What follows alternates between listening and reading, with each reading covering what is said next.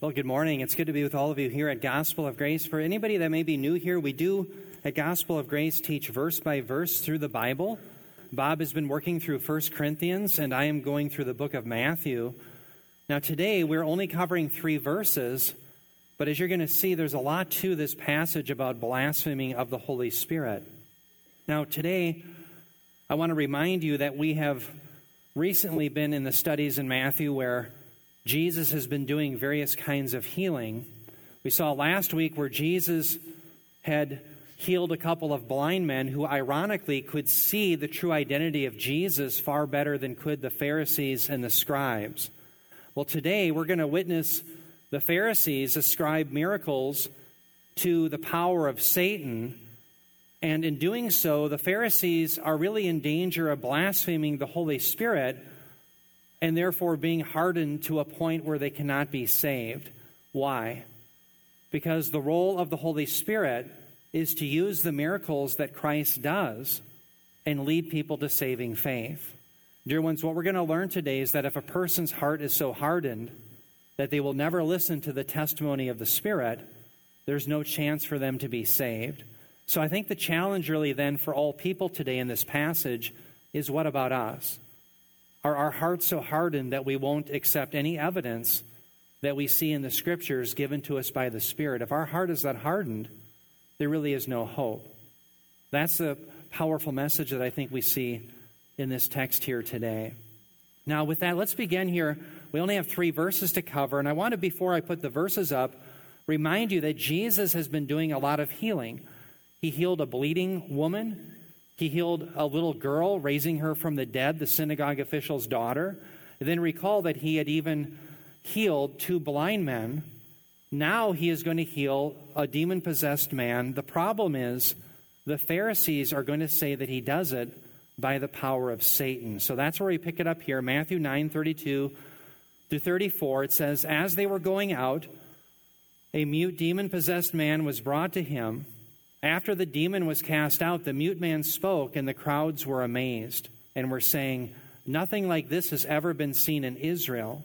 And the Pharisees were saying, He cast out the demons by the ruler of the demons. Now, dear ones, let me pull up my pointer here. I want to make several points in verse 32 here. Notice it says, As they were going out. That's, of course, the house where Jesus had healed the blind men. Well, now you have a mute and demon possessed man that was brought to him. Now, the term mute there, kophos, sometimes in your English versions, depending on which one you have, it'll be rendered dumb. But mute is better. The reason it's rendered that way is because the man couldn't speak. And I want you to see the relationship, though, between his mute condition physically and that of his demon possession. The fact that he was demon possessed was significant. The idea of being demon possessed in the New Testament means an evil angel, known as a demon, ends up taking over an individual's mental faculty and indwelling that person. So that's what caused this man to be mute. And we know that because notice in verse 33, it says, After the demon was cast out, the mute man spoke. So there was a causal relationship between the demon possession and the fact that the man could not speak. Now, I want you to notice here in verse 33 how matter of fact Matthew is with the healing of this mute and demon possessed man. He merely says that after the demon was cast out, the mute man spoke, and the crowds were amazed. That's all he says about the miracle. And what that shows us as the careful reader is that the emphasis that Matthew has is not on the miracle in and of itself, but he's focusing on the contrast in the reactions to the miracle between that of the crowds and that of the Pharisees. The reaction of the crowds you see in blue, the reaction of the Pharisees you see in red. That's the focus that Matthew wants us to focus on. That's the point. Now, first of all, I want you to notice that as the crowd see Jesus heal once again, they're amazed.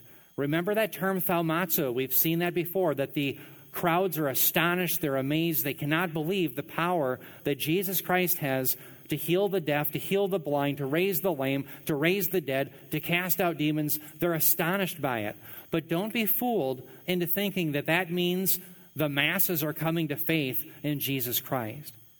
They are honestly, in some sense, in a sinful condition, wrestling with who Jesus is.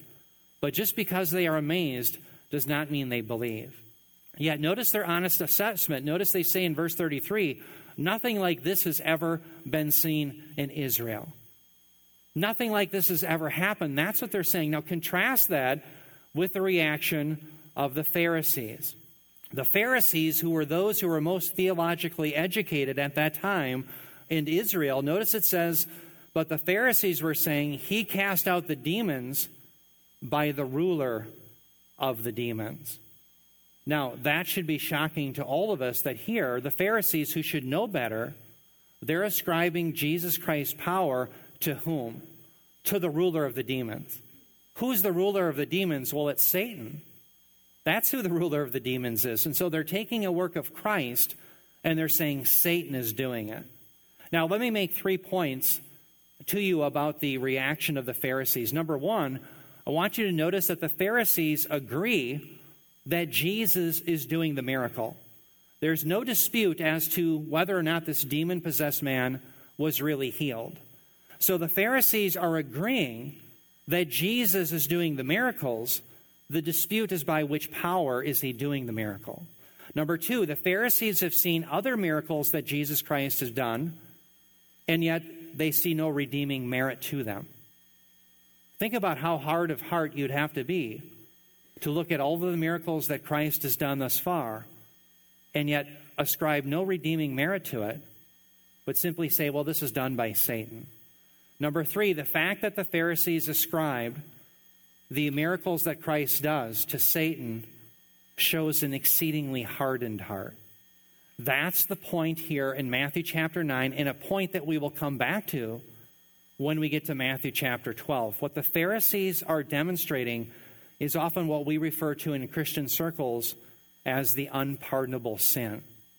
They are blaspheming the Holy Spirit by taking the evidence that the Spirit uses to show Christ's messianic credentials. They are taking that work of the Spirit and they are ascribing it to Satan. And so, what Jesus will do here and then later on in Matthew 12 is he will say, that if your heart is that hardened, there's no hope for you. Because it's only by the testimony of the Spirit that anyone can be saved. That's how hardened heart they really are. Now, I want to give you a summary slide before I come to our applications. Last week, I showed you a summary slide that really demonstrates throughout Matthew how unexpected people are those that come to faith in Jesus. Unexpected people like blind men, like Canaanite women who are foreigners, uh, even children, they can see spiritually that Jesus is the son of David, the Messiah, when the Pharisees and the scribes can't see it. And so that's the irony that I think we should take note of. Remember, I showed you last week, Matthew 9 27, there were two blind men who, ironically, could see who Jesus was far more clearly than the Pharisees. They spiritually could see that Jesus was the son of David, he was the Messiah. Uh, Matthew 5:22. There's a foreign Canaanite woman who can see very clearly spiritually that Jesus is the Messiah, the son of David. Matthew 20 verse 30, we find more blind men that are healed. But again, they can spiritually see that Jesus is the son of David, that he's the Messiah, while the religious leaders of Israel can't. And remember we came to Matthew 21. In Matthew 21, Jesus has just come into Jerusalem one prior one verse prior to Matthew 21:15. In Matthew 21:14, Jesus heals the deaf and the blind. Why is that important? Because Isaiah 35, 5 through 6 predicted when Messiah comes, he heals the deaf and the blind. So in Matthew 21, 15, right after Jesus does this, there's children in the temple and they're crying out, Hosanna, son of David. Literally, save us, son of David. But knowing that the son of David is a reference to the Messiah, literally, you could shorten it. What they're crying out is, Save us, Messiah. Little children who have no status in the eyes of those in Israel, they could see who Jesus was, while the Pharisees and the scribes couldn't. Remember, the scribes say, and the Pharisees say, He does all of this by the power of Satan. That's what they say. So then we come to Matthew 22. And remember, I said that that was where Jesus puts the Pharisees to the test. He asked them, the theological question whose son is the Messiah? And they theologically know the answer he's the son of David. And yet, ironically, Jesus, the son of David, the Messiah, is standing in their presence and they can't see it. That's the hardness of heart that the Pharisee had. Now, when I say hardness of heart, realize that I'm talking about the heart as the center of the thought life. The center of the thought life has to do with the will, the emotions, but also the intellect. It's all three. And all three of those elements are so hardened in the Pharisee that they can't see the obvious fulfillment of the Old Testament scriptures. That's the point today in Matthew 9 32 to 34. They take the miracles Jesus did, they say, well, he's actually doing it by the power of Satan. We're going to come to this again in Matthew chapter 12, verses 23 through 24. Here, Jesus has just healed, ironically, a man who was mute and blind because he was demon possessed. It's almost a direct parallel. And then notice after Jesus does this demonic healing again, casting the demon out, healing the man of being mute and blind, notice the reaction, a contrast between the crowds and the Pharisees. Does everyone see that? Just like today in Matthew 9 32 to 34. So it says, all the crowds were, there's our term again, amazed. Thaumazo. And we're saying, this man cannot be the son of David, can he? But when the Pharisees heard this, they said, This man cast out demons only by Beelzebul, the ruler of the demons. Again, notice the contrast in the reaction between the crowds and the Pharisees. The crowds say, This man cannot be the son of David. Is he the Messiah? They're wrestling with it. Yes, they're born sinners like everyone else, but at least they're wrestling with maybe Jesus is the Messiah. Contrast that with the learned Pharisee. The learned Pharisee is saying what? This man cast out demons only by Beelzebul, the ruler of the demons. Dear ones, by the way, when I say the learned Pharisee, I'm not putting down the fact that they were learned. I'm pointing out that so hardened of heart were they that even though they had greater knowledge, they still wouldn't believe. Why? Because they didn't love the fact that the Son of David was in their midst. They would rather hold on to their positions of power and their sin than bow the knee to Jesus Christ and, in their mind, lose their position. That's how hardened of heart they were. And so, so biased against Jesus is that when they see his miracles, they ascribe it to the power of Beelzebul. That's the same thing that we saw today in Matthew 9 32 to 34. Who's Beelzebul? Well, the Canaanites had a chief deity called Beelzebul. And more than likely, this is a playoff of that, Beelzebul. By the way, the Israelites would oftentimes take a, a foreign deity and they would turn the, the name slightly to kind of slander the deity. Like everyone's heard of Moloch. Moloch means literally a shameful one. He's a shameful deity. But it comes from Melech, a false god who claimed to be king. And so the, the Jews changed it. Well, here, Beelzebul could reflect the slang Lord of the Flies. That could be the idea behind it. We're not exactly sure. The point being, though, is that we know the Israelites in the Jewish writings, we don't see it in the scriptures, but in the Jewish writings, like in the Talmud, they had various terms for Satan. For example, I'll give you three of them. They called him Belial, Mastema, Azazel. There's other ones. Here's Beelzebul. The point is, these are slanderous terms for the slanderer but certainly it's a reference to Satan.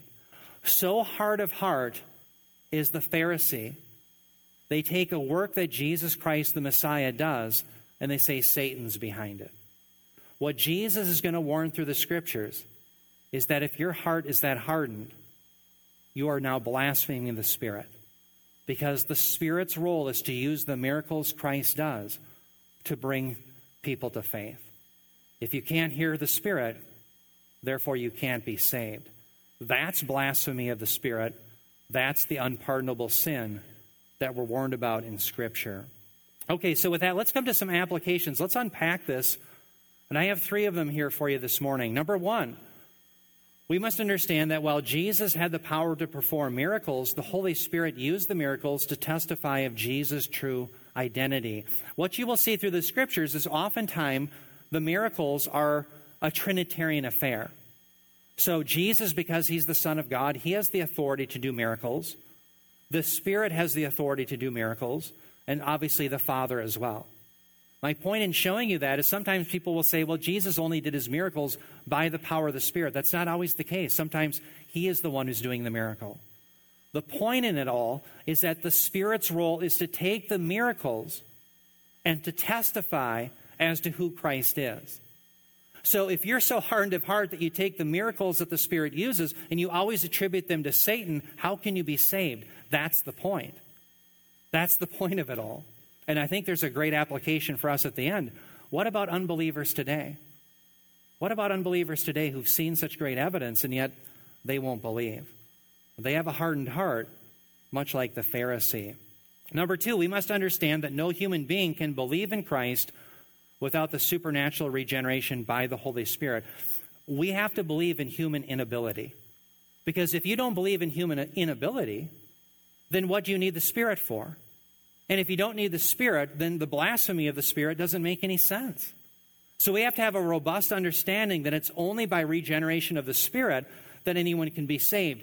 That's when blasphemy of the Spirit actually makes sense. You don't understand the inability of man and the absolute necessity of regeneration by the Spirit, then blasphemy of the Spirit will never make any sense to you. We have to know that. Number three, we must know that the unpardonable sin is the rejection of the Holy Spirit's testimony about Jesus' true identity. If you always take the witness of the Spirit and ascribe it to the power of Satan, there's no hope for you. That's the message that we learn about the unpardonable sin.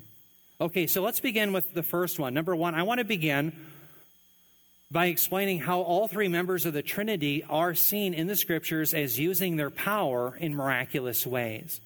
And the reason I want you to see this is I want you to see that Jesus Christ, as the second person of the Trinity, had the power and the authority to do miracles. The Spirit's primary role is to use those miracles to testify about Christ. Okay, so don't think that Jesus only does his miracles by the power of the Spirit, he has the power to do them himself. The point is the Spirit uses them. Let me give you an example. Let's look at the resurrection. Notice here in Romans 8 11, here Paul ascribes the power to raise Christ to the Holy Spirit.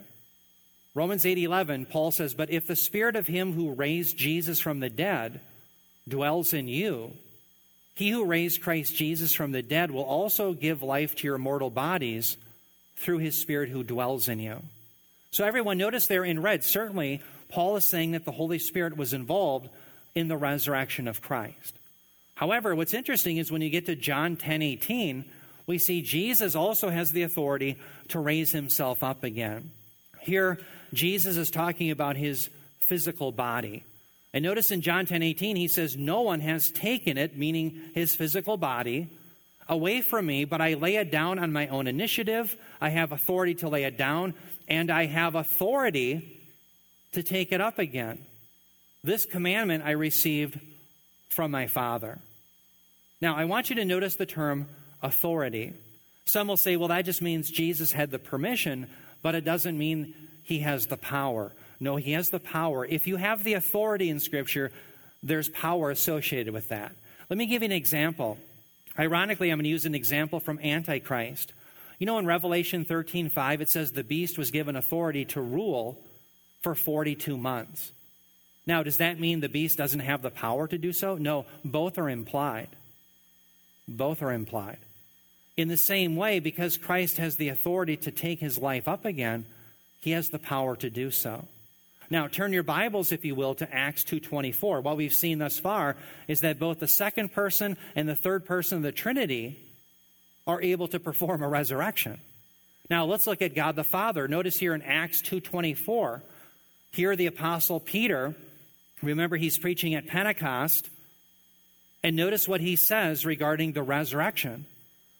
Acts 2.24, he says, But God raised him up again putting an end to the agony of death, since it was impossible for him to be held in its power. Notice here when Peter says, But God raised him up again, he's obviously referring to God the Father. So when it comes to the resurrection, we see the resurrection is a Trinitarian affair. The Father is seen as doing it, the Son is seen as doing it, and the Holy Spirit. So, how do we make sense of that? Well, I think they're all involved in the resurrection. And maybe one way of looking at it is when we look at the miraculous deeds of God, the Father plans, the Son carries out, and the Holy Spirit applies. My point in showing you this is that the role of the Holy Spirit was to take the miracles that Christ did and use them as a testimony as to who Christ was. Jesus is the Messiah. How? Because the Spirit shows you that indeed He's the fulfillment of all that the Old Testament had foretold. That's the work of the Spirit. And so the primary role of the Holy Spirit is not to make people fall down and writhe on the ground. It's not to make gold uh, fillings and things come out of the vents at a, a local evangelist meeting. It's to testify about who Jesus is. That's the role of the Spirit. And we see this, I think, very profoundly in the upper room discourse in John 14 through 16. In fact, let me put up John 14, 26. Notice what Jesus says regarding the work of the Holy Spirit. He says, But the Helper, that's the Parakletos, you'll see it used again in John 15, 26. But the Helper, the Holy Spirit, whom the Father will send in my name, he will teach you all things and bring to your remembrance all that I said to you. Remember, Jesus is teaching this in his upper room prior to his departure. And what is he claiming? He's claiming that when the Holy Spirit is sent, he will bring to remembrance all that Jesus had said. To whom? Well, I think the you there is probably the apostles. And so, what we have to affirm is that one of the roles the Holy Spirit had was to bring to remembrance what Christ taught in his earthly ministry, so that as the apostles and the prophets of the New Testament give us the scriptures, we have the very words of Christ. That's the idea. We had just in our recent Bible study on Wednesday night learned one of our memory verses, which is 2 Timothy 3:16. For all scripture is what? It's breathed out by God. It's profitable for teaching, rebuking, training in righteousness. The very next verse says so that the man of God is equipped for every good work. Okay, so notice the scriptures are breathed out. Why? Because they come from the Spirit. And it's the Holy Spirit here who is going to bring to remembrance to the apostles all that Christ had said, so that in fact we are missing nothing that is significant about the person and work of Jesus Christ. It's given to us by the Spirit. We have to know from that that the primary way the Holy Spirit testifies to us is by the Scriptures. It's through the Word. That's how it works. I should say that's how He works. Okay, now let's go to John 15, 26. These are easy memory verses to remember because they both end in 26. So go to John 15, 26. Here, notice Jesus says, when the helper, notice the relationship, that's the parakletos from up here. When the helper comes, whom I will send to you from the Father, that is the Spirit of truth who proceeds from the Father, he will testify about me. Does everyone see that? So, what is the Holy Spirit going to do? He's going to testify about Christ. Now, one quick aside I want to make before I talk more about this verse. Notice up here in verse 26, the Holy Spirit, it says, the Father will send in my name. Well, notice in John 15, 26, the Holy Spirit is the one that Jesus will send from the Father. Do you know that the debate between whether the Son sent the Spirit or it was just the Father, that was the cause of the split between the Eastern and the Western church. The Western church said, well, it's both the Father and the Son. I think they're right. That's because I'm in the West. no, I think that's the better reading of the text. When we look at the Eastern church, they say, no, it's only from the Father. But again, what you have to see is the miraculous works are the, a Trinitarian affair. The Father plans the Son carries it out, and the Spirit applies. So notice here, what is the Spirit's primary role? Bob did a wonderful Sunday school teaching on this years ago at the Fick Auditorium, where he laid this out very clearly for all of us. Notice it says that He, the Holy Spirit, the third person of the Trinity, will testify about me. The term testify there is the verb martureo. And the only reason I mention that is that's where we get our term martyr. What really is a martyr? A martyr is someone who has died, they have been killed because of their faith in Jesus. Because they testify of Jesus, they're martyred. Uh, think of Polycarp. He was a friend of John the Apostle, he knew him. And he was martyred. He was murdered because of his testimony of Jesus. The role of the Holy Spirit is to testify about the person and work of Christ. Let's relate that to the passage today. What I'm claiming to you is the scriptures are telling us that the Holy Spirit takes the miracles of Christ and says, This is who Jesus is. This proves that Jesus is the Messiah. This proves that he's the Son of God. This is, proves that he's truly God, that he's truly man. It testifies as to the person and work of Christ, but the Pharisees take the work of the Spirit and they say, Satan did it. That's the unpardonable sin. That's blasphemy of the Holy Spirit, to be so hardened of heart that there's no testimony that the Spirit could ever give that you will listen to. That's the idea. Now, what I would claim is that if you're a Christian and you don't understand the depravity and the inability of mankind, the need for the work of the Spirit really makes no sense. After all, if you have the innate ability to come to faith in Jesus Christ, why do you need the Spirit?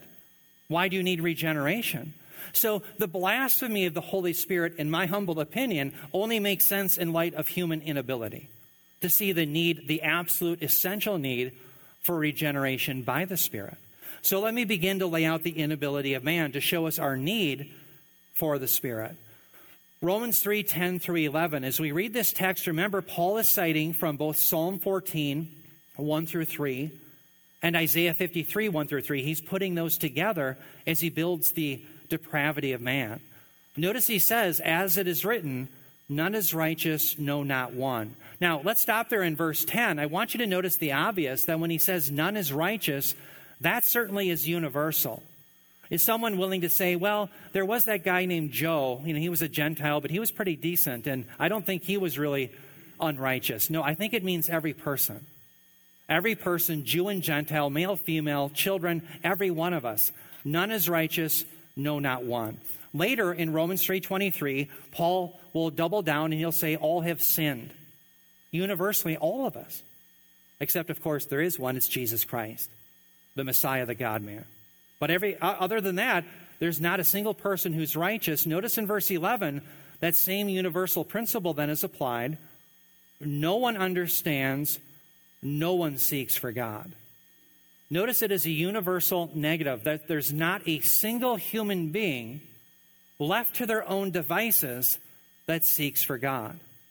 Now, what do we do when we read other places in both the Old and the New Testament where, for example, God commands people to seek after him, or he says, like in Hebrew, excuse me, Hebrews 11 6, that God is the rewarder of those who seek after him. What do we do with that? Is there a contradiction in the Bible? Because after all, we cannot seek after God and not be able to seek after God at the same time in the same relationship. Well, I think the way to resolve it is to realize that only those who seek after God are those who have been given the ability by God. It's only those who end up seeking after Him. Otherwise, you have a contradiction in the scriptures. Now, some will react to that and they'll say, Eric, are you telling me that God would command people to seek after Him even though they don't have the power to do so? That's exactly what I'm saying.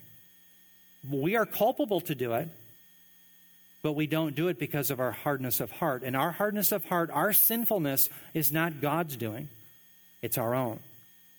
We're on the hook for it.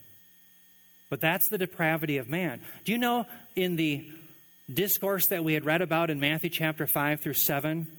Remember, we talked about the Sermon on the Mount. And one of the things Jesus commands there is that all of us are commanded to be perfect as God is perfect. How many here believe that we can just start being perfect? That's it. I was commanded to be perfect. That's it. Tomorrow, perfect. If there's a problem on the road, it's not me. Why? I'm doing the perfect thing. It can't be me. Well, we know that we can't be perfect unless God gives us the ability to be righteous. It's His perfection, not our own. In the same way, the only one that can seek after God is one that God first sought after. And that's why it says in Luke 19:10 that Jesus came to seek and to save that which is lost. That's why Jesus says, You didn't choose me to his disciples, but I chose you. You see, God is the great seeker. He is the one who looks for his elect, his sheep, and he gives them the ability to believe. That's the idea. And so that's why we see it in John 6 44. He says, No one can come to me unless the Father who sent me draws him, and I will raise him up on the last day. Again, universal negative. No one can. No one can do this. There's not a single human being. And notice the term can. Can comes from the term dunamai. Dunamai has to do with ability or power. It's where we get our term for dynamite. So notice here in that, Jesus is not talking about permission, but ability. He's not saying that no one has the permission to come to him, but he's saying no one can come to him. No one has the ability. Do you remember when you were in grade school? You'd drink too much water, you'd raise your hand, say, Teacher, can I go to the bathroom? And they would always come back saying, I don't know, can you? And it was kind of irritating, but the point that they were trying to make was to teach you there's a distinction between can and may. May is about permission, can is about ability. You should be asking, Teacher, may I go to the bathroom? Notice here, Jesus is not saying, No one may come to me. He's not talking about permission, he's talking about ability. No one has the ability to come to him unless what? The Father who sent me draws him. The verb, therefore, draw, elkuo, is used in the New Testament, for example, for Peter drawing his sword, or for the apostles who are going to draw the fish in the net to the boat. Now, why do I mention elkuo that way? Well, because Arminians who reject this teaching, what they will say was, yeah, the drawing, certainly that's essential, but it's more of a wooing. Well, R.C. Sproul, the famous uh, theologian, once said, How many ever try to woo their sword out of the scabbard? You ever try to woo a sword? Or how about when you have to take fish into the boat, do you woo them in? Or do you have to drag them in? I think it's the latter. Dear ones, we have to be drawn. Now, let me share with you what the Arminians will do with this text. The Arminians will claim that, in fact, God draws all people. And they take that from John 12 32. I want you to turn there. Let's delve into this. John 12 32. Please turn your Bibles there. Again, John chapter 12, verse 32. And I want you to see what the Arminians will do with this text. And I'm going to show you that it doesn't work. John 12, 32. Now, as you look at John 12, 32, remember the context is you have the feast of Passover. And in the feast of Passover, what's so much shocking about this one is that according to John 12, 20, is there were Gentiles who were coming to it. And I'll actually have you look at that in just a moment. But notice here in John 12, 32, notice what Jesus says. He says, And I, when I am lifted up from the earth, will draw all people to myself. Now, what does it mean when Jesus says that he will be lifted up? Here, the being lifted up probably has to do with both his crucifixion, that he's lifted up on the cross, but also his being lifted up in the resurrection and the ascension. In other words, it's both the agony and the glory that go together. It's the entire work of Christ. He's going to be lifted up on a cross, but later he's going to be lifted up into the heavens. And all of that, when he accomplishes it, he says, I will draw all people to myself. Now, what the Arminians do with that is they say, aha, if God is drawing all people, then we have to affirm in John 6:44 that indeed God draws all people. Do you see their reasoning? And therefore, whether or not someone believes or doesn't believe is dependent upon them. After all, God is drawing all people. Well, here in John 12 32, I would say that when Jesus says he will draw all people to himself, he does not mean that he's drawing all people without exception, but all people without distinction. Now, why am I making that nuanced view? For two reasons. Number one, go 12 verses earlier, look at John 12 20. Notice John 12 20. John 12 20, it says, Now among those who went up to worship at the feast were some Greeks in the context of John 12 32, what's fascinating is now you have Gentiles and Jews that are coming to this feast. And so, what Jesus is sharing here is that at his work, his ascension, his crucifixion, his resurrection, his ascension, the drawing of all men is not just going to come from the Jews, it's going to be Gentiles as well. Not just Jews, but Greeks as well. Not all people without exception, not every single individual but both of the Jews and the Gentiles. Now, how else can we know that it's not every single human being? Well, think about it. This phrase is used in John 6:44 and John 6:40 where he says, "And I will raise him up on the last day." That phrase, "I will raise him up on the last day," is something that's only for the believer. Well, if God draws all people and those who are drawn are going to be raised up on the last day, well, then you'd have universalism. That would mean every single human being is going to be saved. Well, the Bible clearly teaches that that's not the case. So, certainly, it's not every single human being that's going to be drawn. It is, in fact, the elect. Why? Because, again, unless God overcomes our depravity, we cannot be saved. Now, what the Arminians will do with this is they will make the argument that yes, indeed, it's true that all of humanity is so sinful that we could never come to faith on our own, but the Arminian will say that God has given something called prevenient grace. This is what John Wesley believed. And what a prevenient grace is, is a first grace where every single human being is enabled to believe. And so whether you believe or you don't believe then falls back on your human will. That's the idea. Okay, but here's what I want you to see.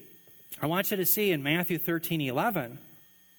Notice it says, and he answered them. This is Jesus. By the way, let me set the context. Remember in Matthew 13, Jesus was teaching in parables to the masses. But then he would pull his disciples aside and tell them plainly what the parable meant. Well, the disciples catch wind of this and they say, Hey, Jesus, why are you doing that? Why are you telling us plainly what the parable meant, well, you just give them parables.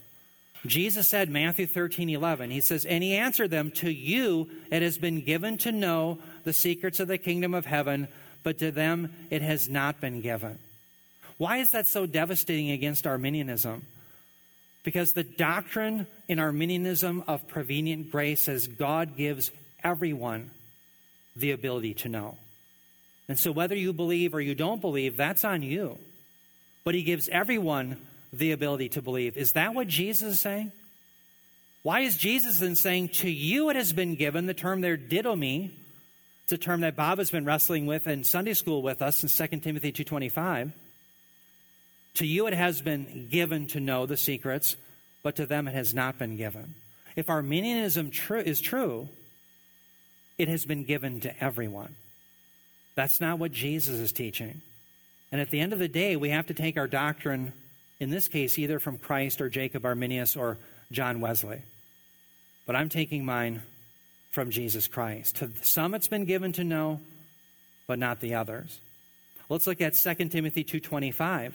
Here Paul is admonishing really pastors, but by extension it can ex- extend to other Christians, how to handle false teachers. Notice he says, with gentleness correcting those who are in opposition, if perhaps, perhaps God may grant them repentance, leading to the knowledge of the truth.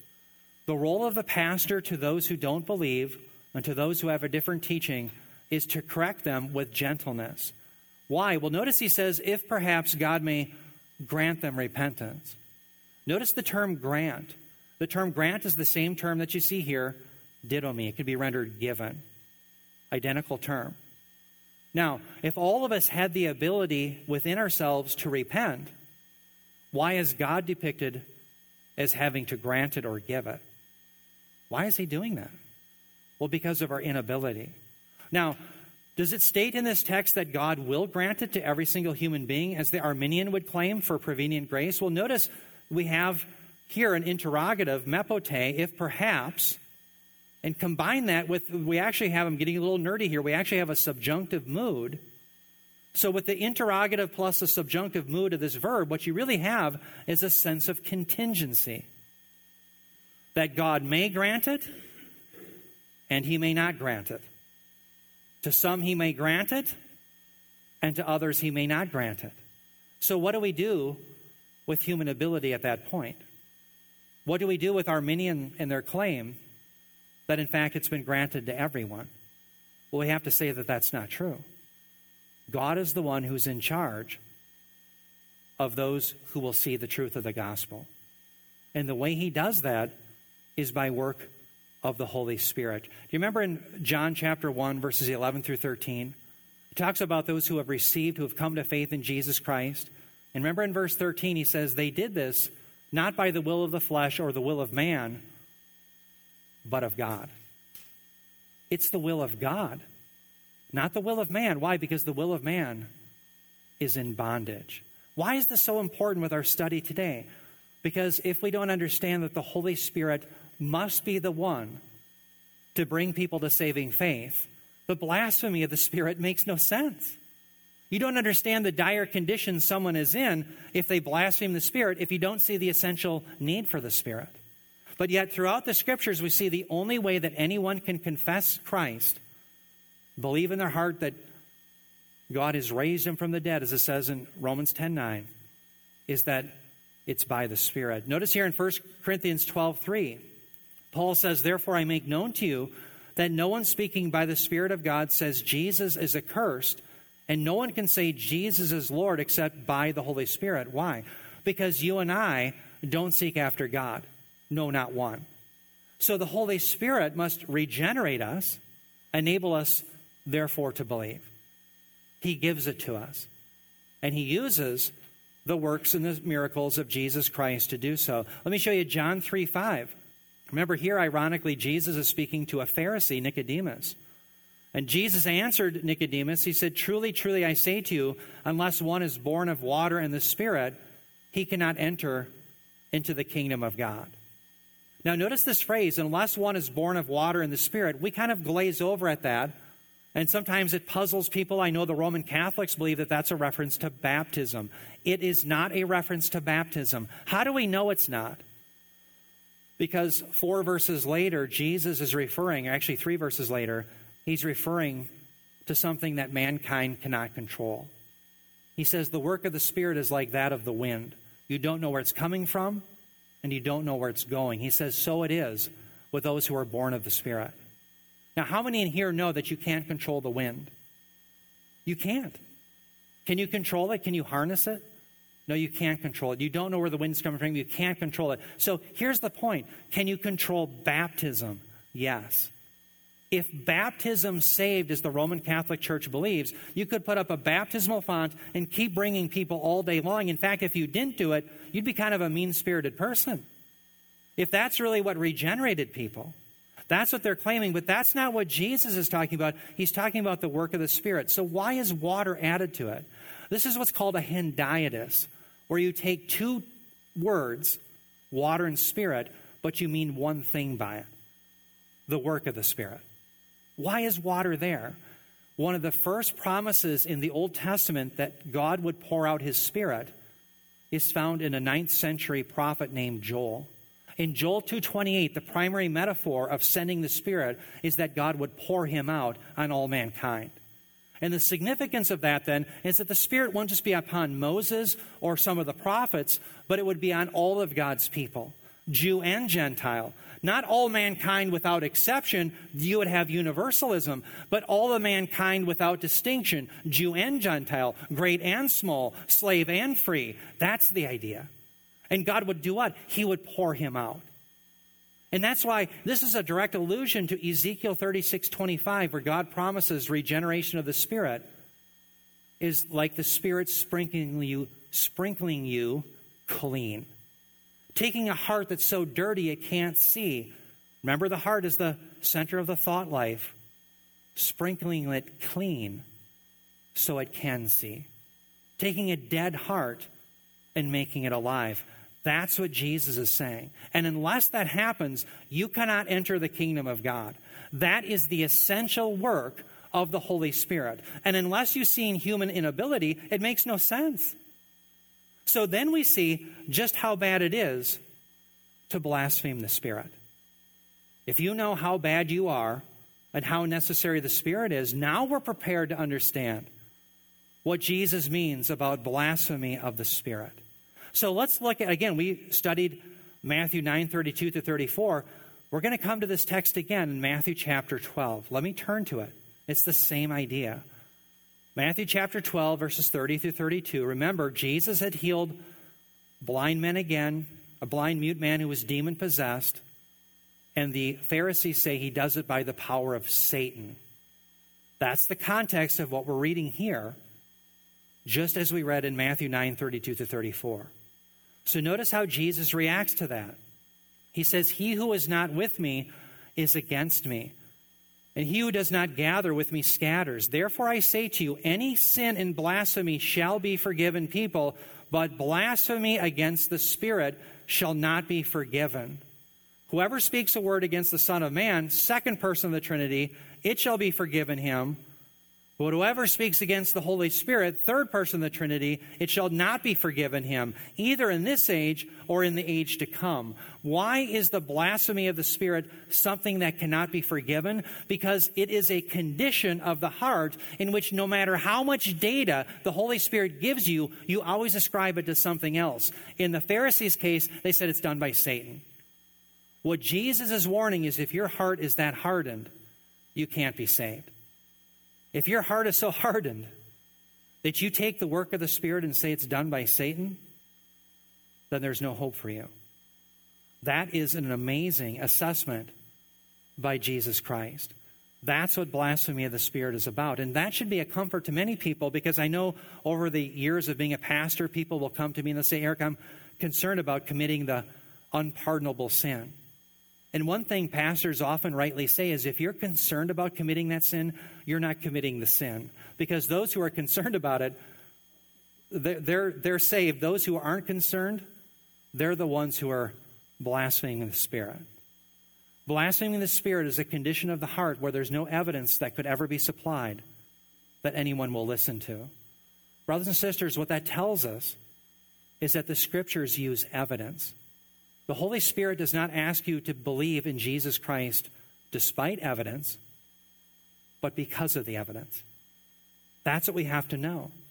So, what we can conclude from all of this then is that we must not be those who have hardened our heart. I know I'm primarily teaching and preaching to the choir here at Gospel of Grace. You are believers in Jesus. But perhaps there are some out there who are listening to this on YouTube, and truth be told, You've always looked at the Jesus work, the work of Jesus Christ and the miracles that he has done, as something that was fiction, it was fantasy, or it was fairy tale. That's what you've taken. You said, well, we know that miracles don't happen. We know resurrections don't happen. And you've just said it's just all nothing but a fairy tale. I would say to you today that ironically, you're the Pharisee. That if you keep attributing the miracles that the Spirit uses to testify about Jesus Christ then you can't be saved. That's the warning. Do not harden your heart any longer. Today is the day to look at the evidence that the Spirit has given us and to believe it. Years ago in the 1950s, there was a mathematician. His name was Peter Stoner. He was actually the chair department head of the Department of Mathematics and Astronomy at Pasadena College. And he was a great st- statistician, he was involved with mathematics, astronomy, all sorts of physics. And I want you to know that he had done a, a survey and a study on the prophecies of Jesus Christ. And he said that in, when you look at the probability of one person fulfilling just eight of the prophecies that Jesus Christ fulfilled, he said that the odds of one person fulfilling those by chance would be 1 times 10 to the 17th power.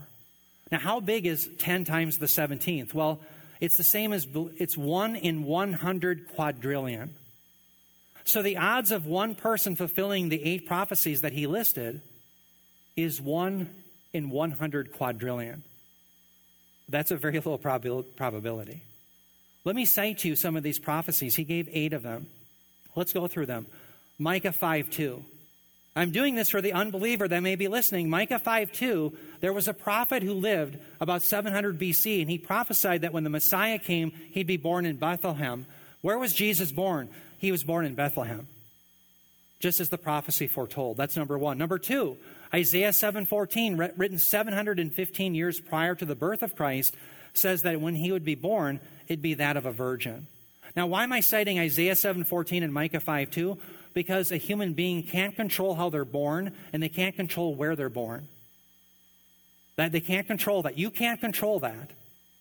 So it's not just Jesus, hey, well, I, I'll make these things happen. Of course, he's God, he can do that. But my point is, this is obviously supernatural. A normal human being cannot control where they're born or how they're born. Number three, Zechariah 11.3, written 500 years prior to the time of Christ, says Messiah be betrayed for 30 pieces of silver. How many pieces of silver was he betrayed by Judas with? It was 30 pieces of silver. Can you control who betrays you and how they betray you? No, a normal human being can't do that. Number four, Psalm 41 9 says that the Messiah would be betrayed by a friend. Jesus was betrayed by a friend named Judas. Psalm 69:21 says that he'd be given gall and vinegar to drink. That's exactly what happened to the Messiah during his passion.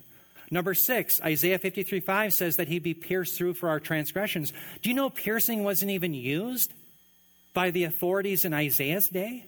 Isaiah 715 years in advance predicts that when the Messiah comes, he's going to be pierced through for our transgressions. It happened exactly as foretold.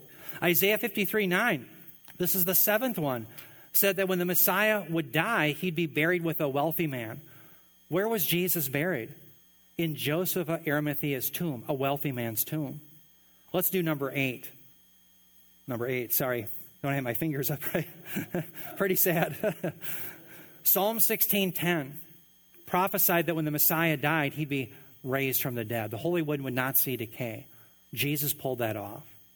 Eight amazing prophecies, all fulfilled by one man. Again, what are the odds of one person fulfilling all of those prophecies? Just those eight. And by the way, Jesus fulfills 333 historically verifiable prophecies at his first advent alone. And there's more to come in a second advent. The odds of just fulfilling just those eight is one in 100 quadrillion. Dear ones, the Bible isn't asking you out there to believe despite the evidence, it's asking you to believe because of the evidence. And that's why the writer of Hebrews is so adamant in Hebrews 3 8 through 11. He says, Do not harden your hearts as in the rebellion. On the day of testing in the wilderness, where your fathers put me to the test and saw my works for 40 years. Therefore, I was provoked with that generation and said, They always go astray in their heart. They have not known my ways. As I swore in my wrath, they shall not enter my rest. Brothers and sisters, think about what the Israelites saw in the wilderness. They saw the amazing hand of God, they saw miraculous deeds. But how much more, you and I? How much more have you and I seen through the works of Christ testified by the Spirit? And the point is, if we harden our hearts, we're even in worse shape than those who did during the Old Covenant. Today, what the Bible's telling you is to believe upon the Lord Jesus Christ, not despite the evidence, but because of the evidence. The evidence is overwhelming that Jesus is exactly who he claimed to be. Believe upon the Lord Jesus Christ, and you will have the forgiveness of sins and everlasting life. Let's bow our heads in prayer. Heavenly Father, Lord, we do thank you that the testimony of the Spirit uses the work of Christ to bring people to faith. We thank you, Heavenly Father, that the evidence is so overwhelming and clear that even on the dark days of life, we know these things are true. I do pray for my brothers and sisters here. I pray for their perseverance in the difficult days that we have in America and around the world. We do pray that you would enable us to live lives that are pleasing to you, that we'd be salt and light in our culture that you would give us boldness for the gospel, that you would regenerate hearts before us, that you give us ample opportunity with friends, relatives, loved ones, that they may hear the gospel, that they may be saved.